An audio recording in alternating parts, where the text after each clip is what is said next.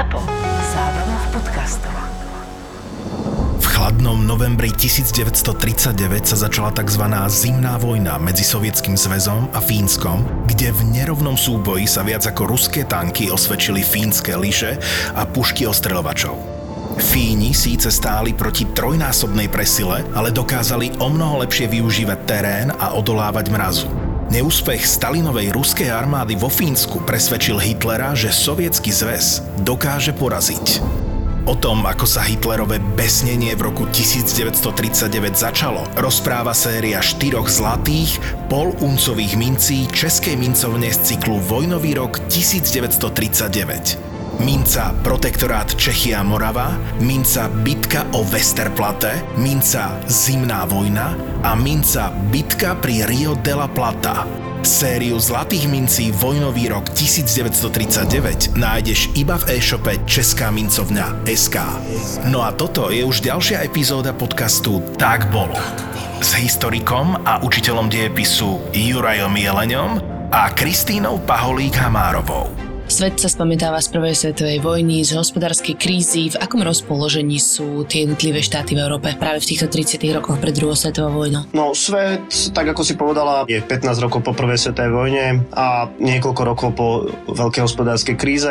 Nemecko je po prvej svetovej vojne viazané Versajskou mierovou zmluvou, ktorá okrem iného zrušila nemeckú armádu alebo zaviedla vlastne veľmi um, nízky limit na nemecké pomery 100 tisíc vojakov. Okrem toho samozrejme prišli o niektoré územia a museli museli platiť reparácie Nemci. Toto bola zásadná vec, e, ktorá sa začala meniť e, po nástupe Hitlera v roku 1933. Ostatné krajiny, môžeme povedať, na západe sú dve veľké demokracie, Veľká Británia a Francúzsko, to sú skutoční výťazí prvej svetovej vojny, tí, ktorí majú vlastne garantovať vôbec výsledky prvej svetovej vojny. Jednu vec musíme povedať, že Spojené štáty americké v tom čase medzivojnovom období vôbec nezasahuje do svetových záležitostí, venuje sa aj vyslovene iba americkým veciam. To znamená, že späť do Európy, Veľká Británia a Francúzsko to sú tie západné demokracie, ostatné menšie európske štáty sa boria s vlastnými problémami teraz spojené najmä s tou krízou. V akom stave je Sovietský zväz? Sovietský zväz e, pomaličky rastie na sile. Stalin tu zavedol plánované hospodárstvo, ktoré na takú krajinu ako bol Sovietský zväz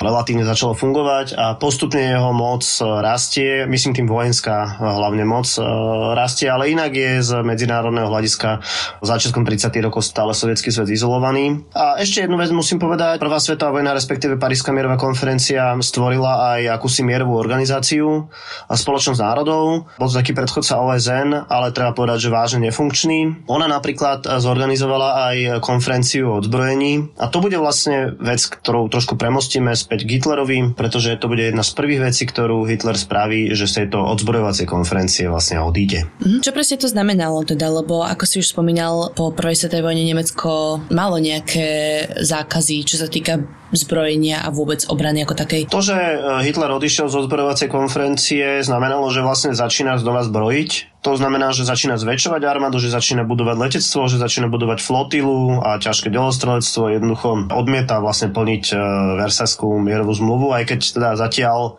zatiaľ to bolo len teoretickej rovine. No. Jasné. A voči tomu mohli tí ostatní členovia spoločnosti národov nejak zakročiť? Tak, čo sa týka spoločnosti národov, to bola jedna vec, lebo tam mala vlastné páky, ale respektíve nemala vlastné páky, skôr ako mala, ale mohli by zakročiť eh, najmä Francúzsko, po prípade Veľká Británia. A opakujem, zatiaľ to bolo na teoretickej rovine. Ten prvý praktický krok, keď už sa proste o tomto bavíme, bude uh, vlastne znovu pripojenie Sárska, Sársko bola taká malá oblasť, alebo je dodnes tá malá oblasť na hraniciach Francúzska a Nemecka, bohatá na uhlie a po prvej svetovej vojne bola práve kvôli tomu uhliu postavená pod správu Francúzska a nacisti tam teda pochodujú a bude to prvý ako keby územný zisk e, Nemcov po nastupe Hitlera. Uh-huh. A voči tomu, že už obsadili územie, ktoré vyslovene nemohli obsadiť, už mohli ostatní členovia nejak zakročiť, alebo vôbec uh, teda tie demokratické krajiny? Mohli zakročiť, samozrejme v tomto prípade to už je nejaký, nejaký konkrétny krok, mohli mohli zakročiť, nezakročili. Hej. Prečo? Zatiaľ sa to len rysovalo, že prečo, ale teda postupne sa bude vytvárať taká politika ústupkov voči Hitlerovi. Aj keď zatiaľ vlastne e, všetci mali skôr takú nádej, že veď to je len dočasné a že to sa veľmi rýchlo kúdní. No. Jasné. No ale potom teda Hitler obsadil ďalšiu časť, ktorú mal zakázanú a to bolo Porínie.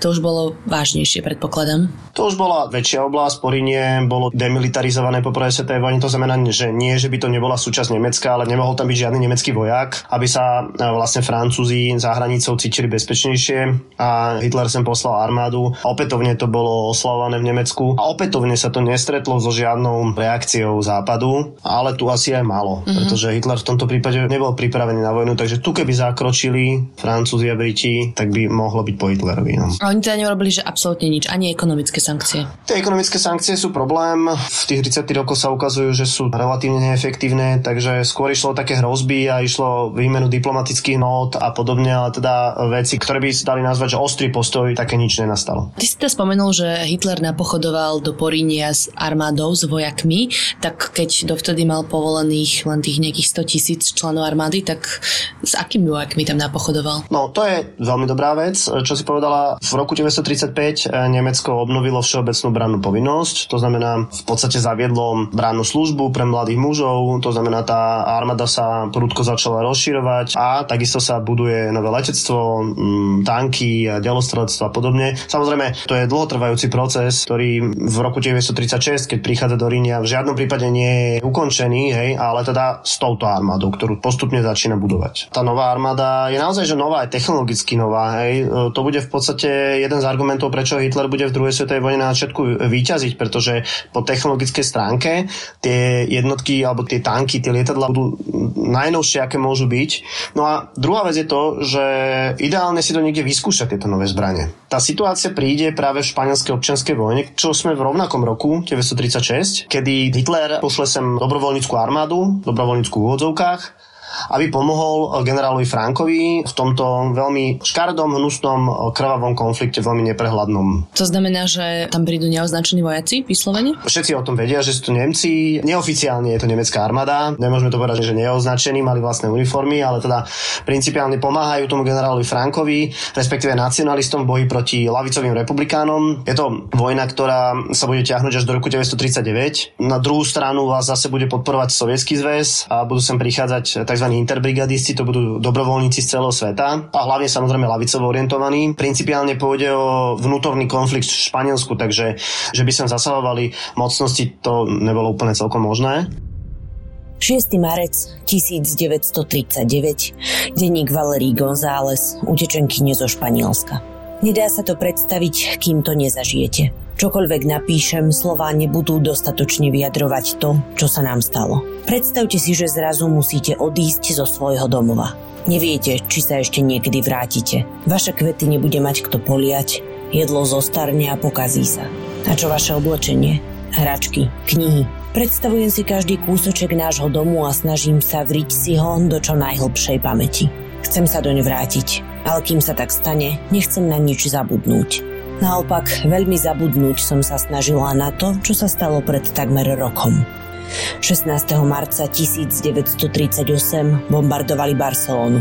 Miesta, ktoré som dôverne poznala, zachvátili plamene, budovy, okolo ktorých som celý život chodila a nevedela som si predstaviť, že by raz vyzerali inak, zrazu nestáli.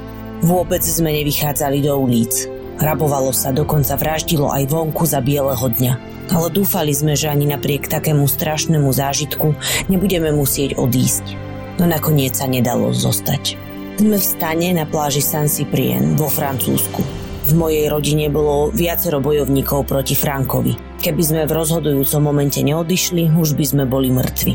Najskôr sme ušli do hôr, kde nám jeden známy pomohol a nechal nás prenocovať vo svojej chate. Keď som zaspávala, počula som starého otca, ako sa s ním polohlasne rozpráva so zúfalou zúrivosťou v hlase. Prečo musím utekať z vlastnej krajiny? Nič zlé som neurobil. Nič zlé sme neurobili.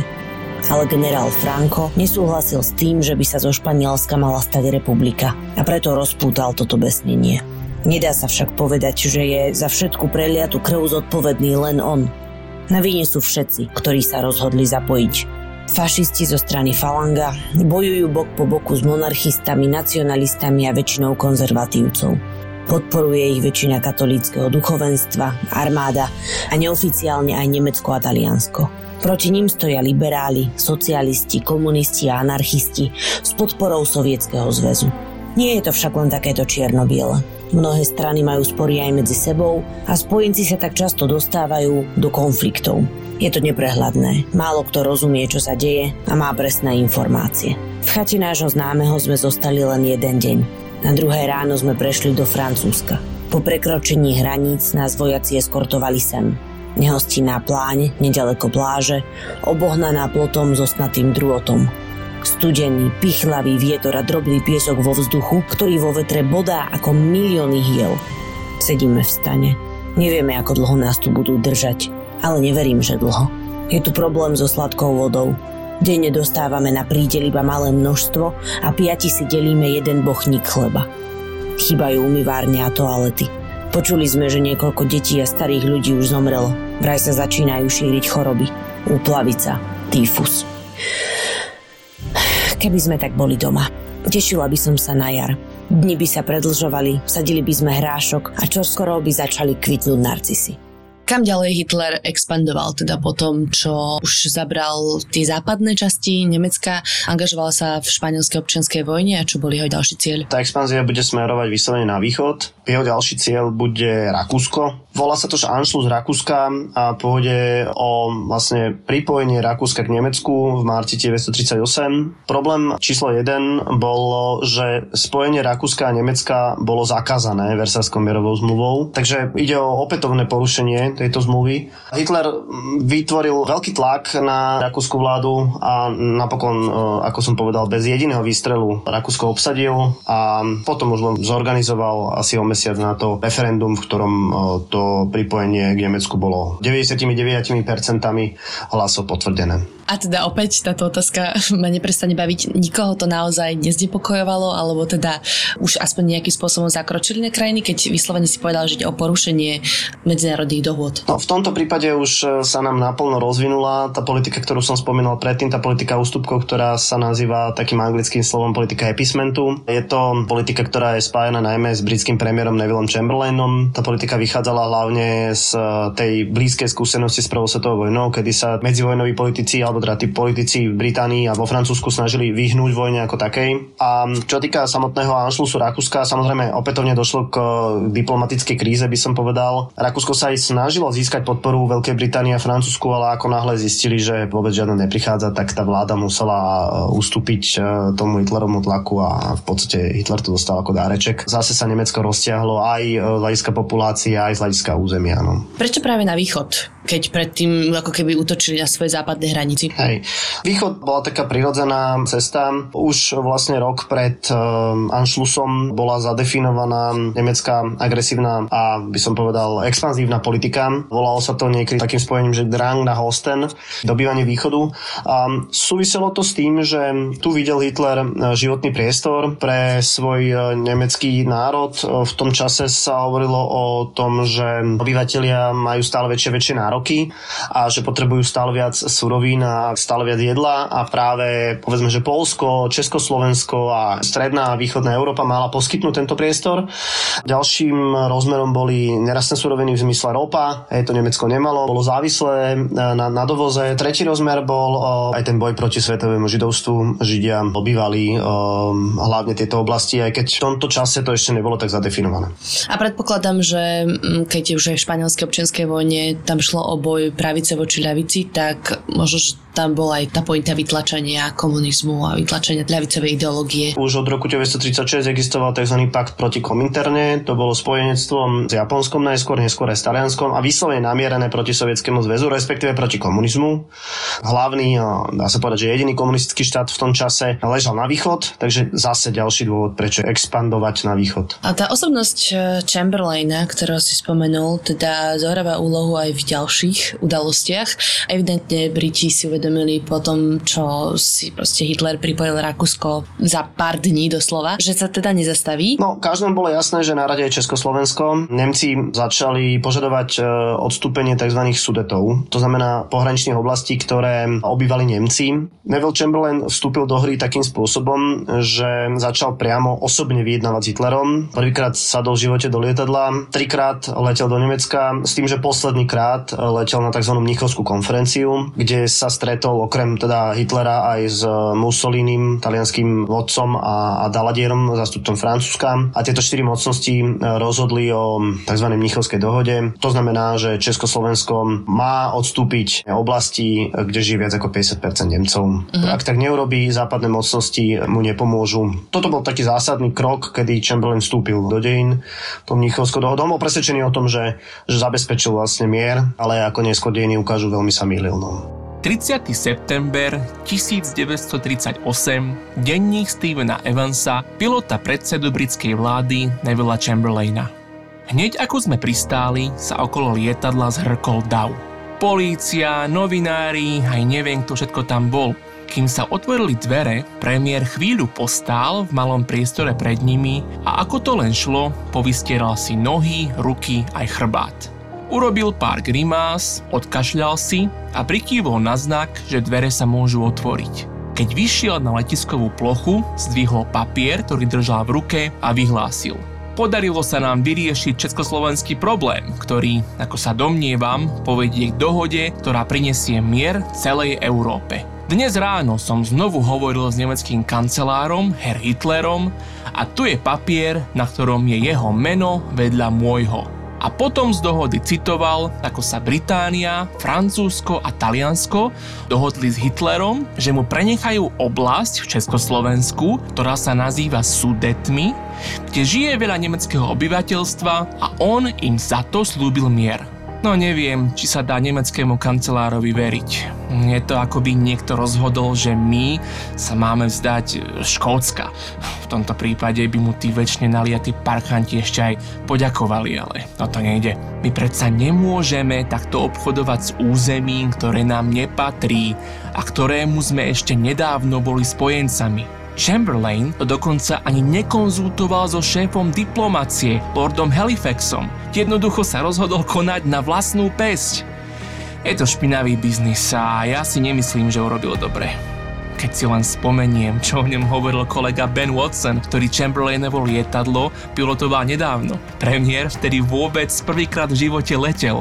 Triasol sa, bol celý bledý, spotený. Ben sa vraj bál, že uvidí, čo mal na raňajky.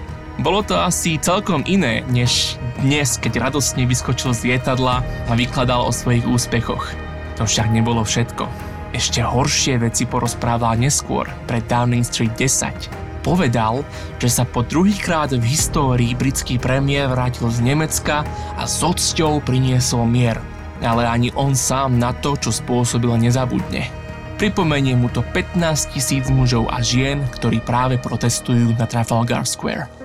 Čiže na Mnichovskej dohode nebolo zastúpené Československo, aby sme to ujasnili, hej? O mm. nás bez nás. Platí tu tá veta, že o nás bez nás. Nebol tam pozvaný priamo na rokovanie Československej zastupca, ale teda v Mnichove samozrejme prítomný bol a hovorí sa o tzv. Mnichovskej zrade. No to je naozaj otázka úhlu pohľadu, tak by som povedal. Samozrejme v Československu sa toto bralo ako, ako zrada tých západných mocností a po celom svete, a teda najmä v Európe, boli verejné manifestácie proti Mnichovskej dohode a to Československo Slovensko naozaj bolo po tej Mnichovskej dohode veľmi frustrované a napokon vlastne sa veľmi rýchlo zväzie k diktatúre. No. Druhá otázka, ktorú som chcela teda vysvetliť celú tú situáciu, spomenul si Sudety, pohraničné oblasti. Čo to presne znamená Sudety? To bola integrálna súčasť e, Československa, bol to taký súvislý pás pohraničných území, napríklad Karlovy Vary alebo Liberec, to boli dve veľké nemecké mesta. Dohromady tam žilo 3 milióny Nemcov.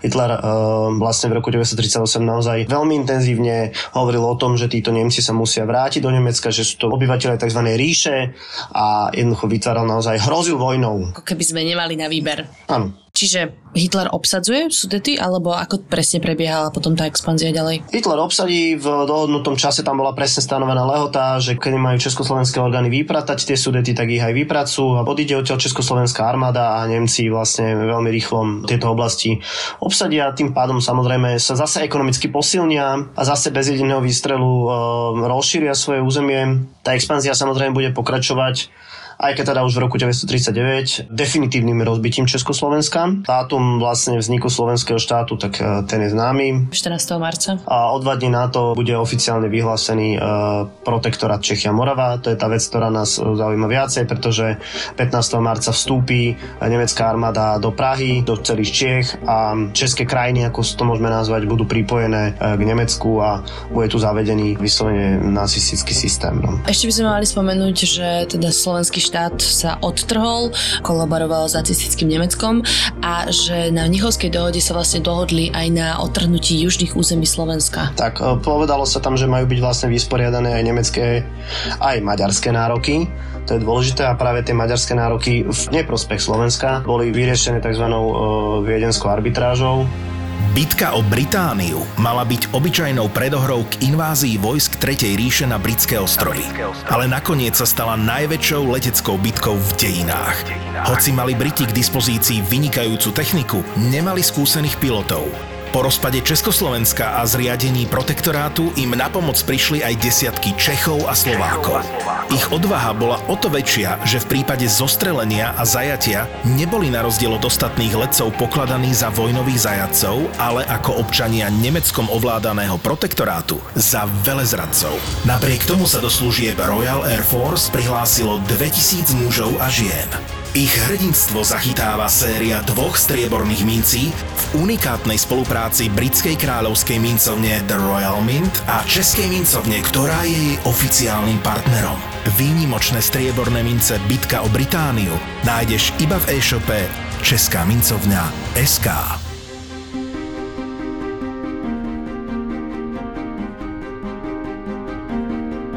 Všetkým bolo jasné, že ďalšie na rade bude teda Poľsko, keďže Československo už bolo rozobraté a teda bolo to jasné aj liberálnym mocnostiam Francúzsku a Británii, ktoré sa spamätali a podpísali dohodu o ochrane hraníc Poľska.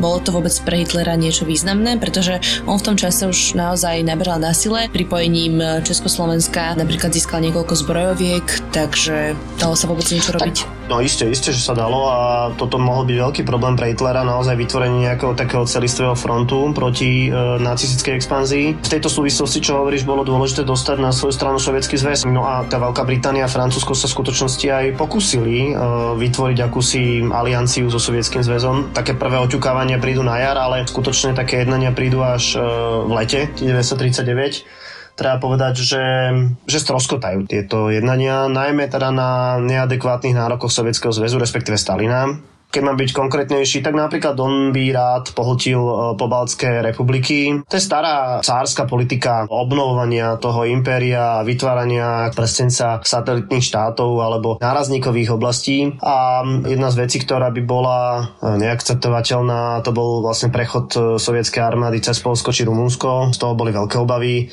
Plus teda ďalšie, ďalšie komplikácie. Evidentne teda asi, asi robené schválne zo strany Sovietov celé to vyústí do toho, že žiadna aliancia medzi Francúzmi, Britmi a Sovietmi nenastane. Naopak, napokon bude podpísaný e, pakt medzi Nemeckom a Sovietským zväzom, nazvaný aj e, pakt Molotov-Ribbentrop. A to teda už Nemcom Hitlerovi komunisti nevadili, hej? Je, je to veľmi e, zvláštne, je to taký naozaj veľmi paradoxný tento vzťah. Treba povedať zase, že Stalina zaujímala hlavne naozaj tá územná expanzia.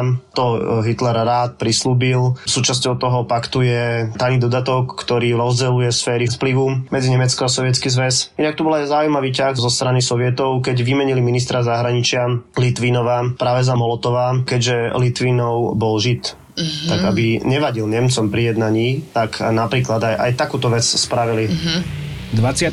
august 1939, denník Klausa Hoffmana, člena delegácie Nemeckej ríše do Moskvy. Som presvedčený o tom, že ja som jediný, kto môže prechladnúť v auguste. Uznávam, sme v Moskve a počasie tu je iné ako v Berlíne.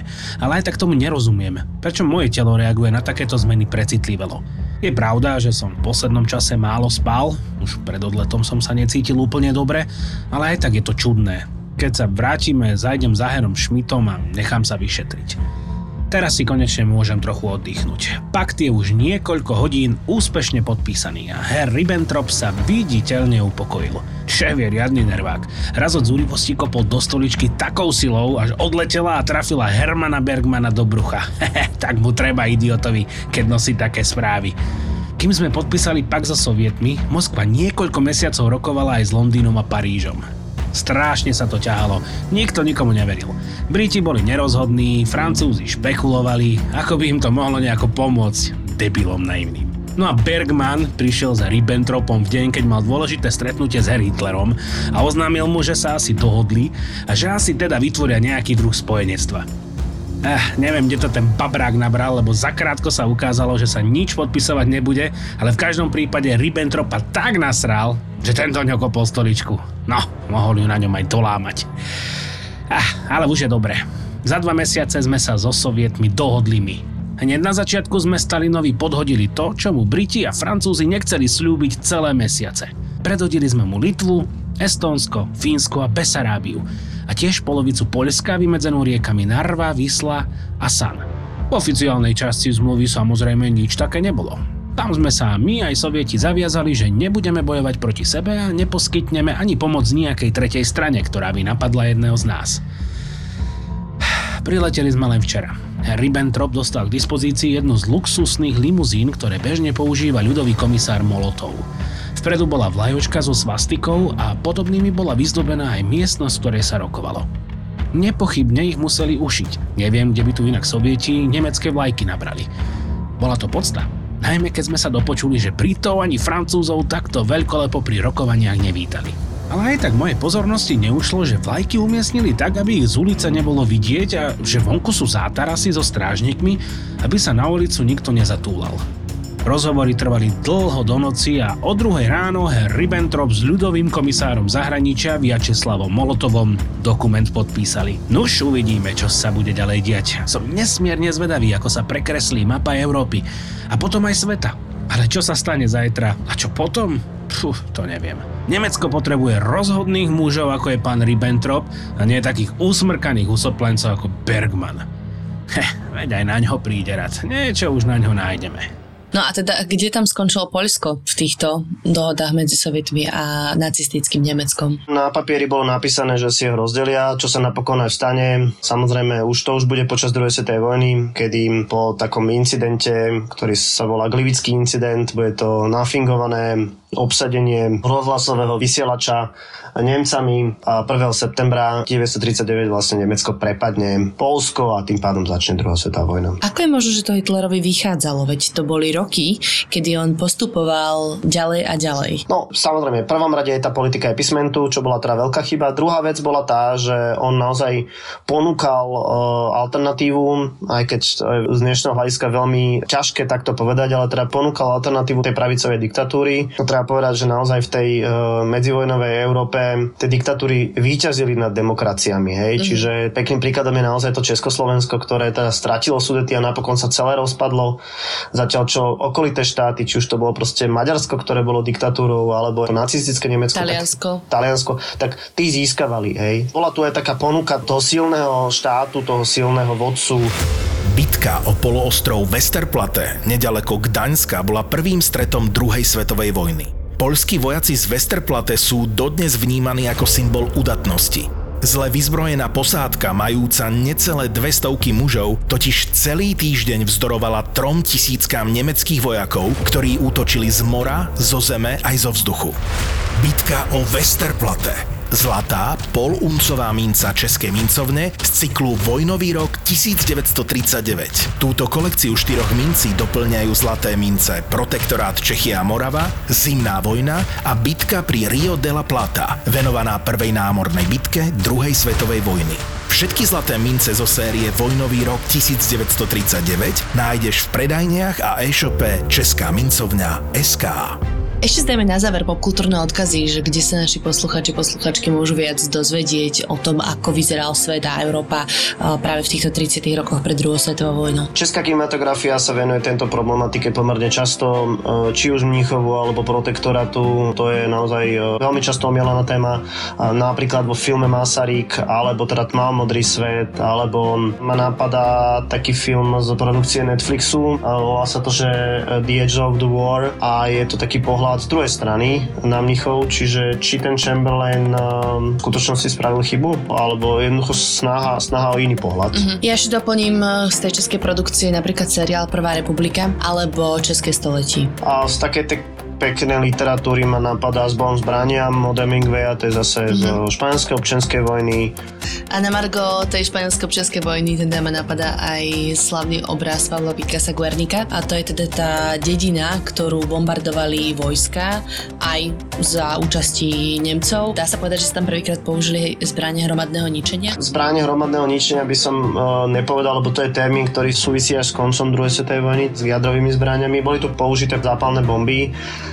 a Gernika bola taká akože obec alebo mestečko, hej, nenazval by som to určite dedina. Teda naozaj to spôsobilo obrovský šok v tedajšom svete, lebo tam zomrelo množstvo civilistov a naozaj to toho Picasa natoľko šokovalo a viedlo k tomu vytvoreniu obrovského obrazu a možno mm-hmm. podľa mňa jeho najznámejšieho obrazu. Ďakujeme Tinke a Jurajovi. Na Instagrame ich podcastu Tak bolo môžeš teraz vyhrať striebornú uncovú investičnú mincu slovenského orla. Stačí, keď odpovieš na otázku, na vôňu akých kvetov nostalgicky spomína vojnová utečenkyňa z Barcelony v prvom príbehu v tejto epizóde. Odpovedať môžeš do 5. septembra na Instagrame Tak bolo počiarkovník podcast. Cenu do súťaže venovala Česká mincovňa. ZAPO. Zábrná v podcastovách.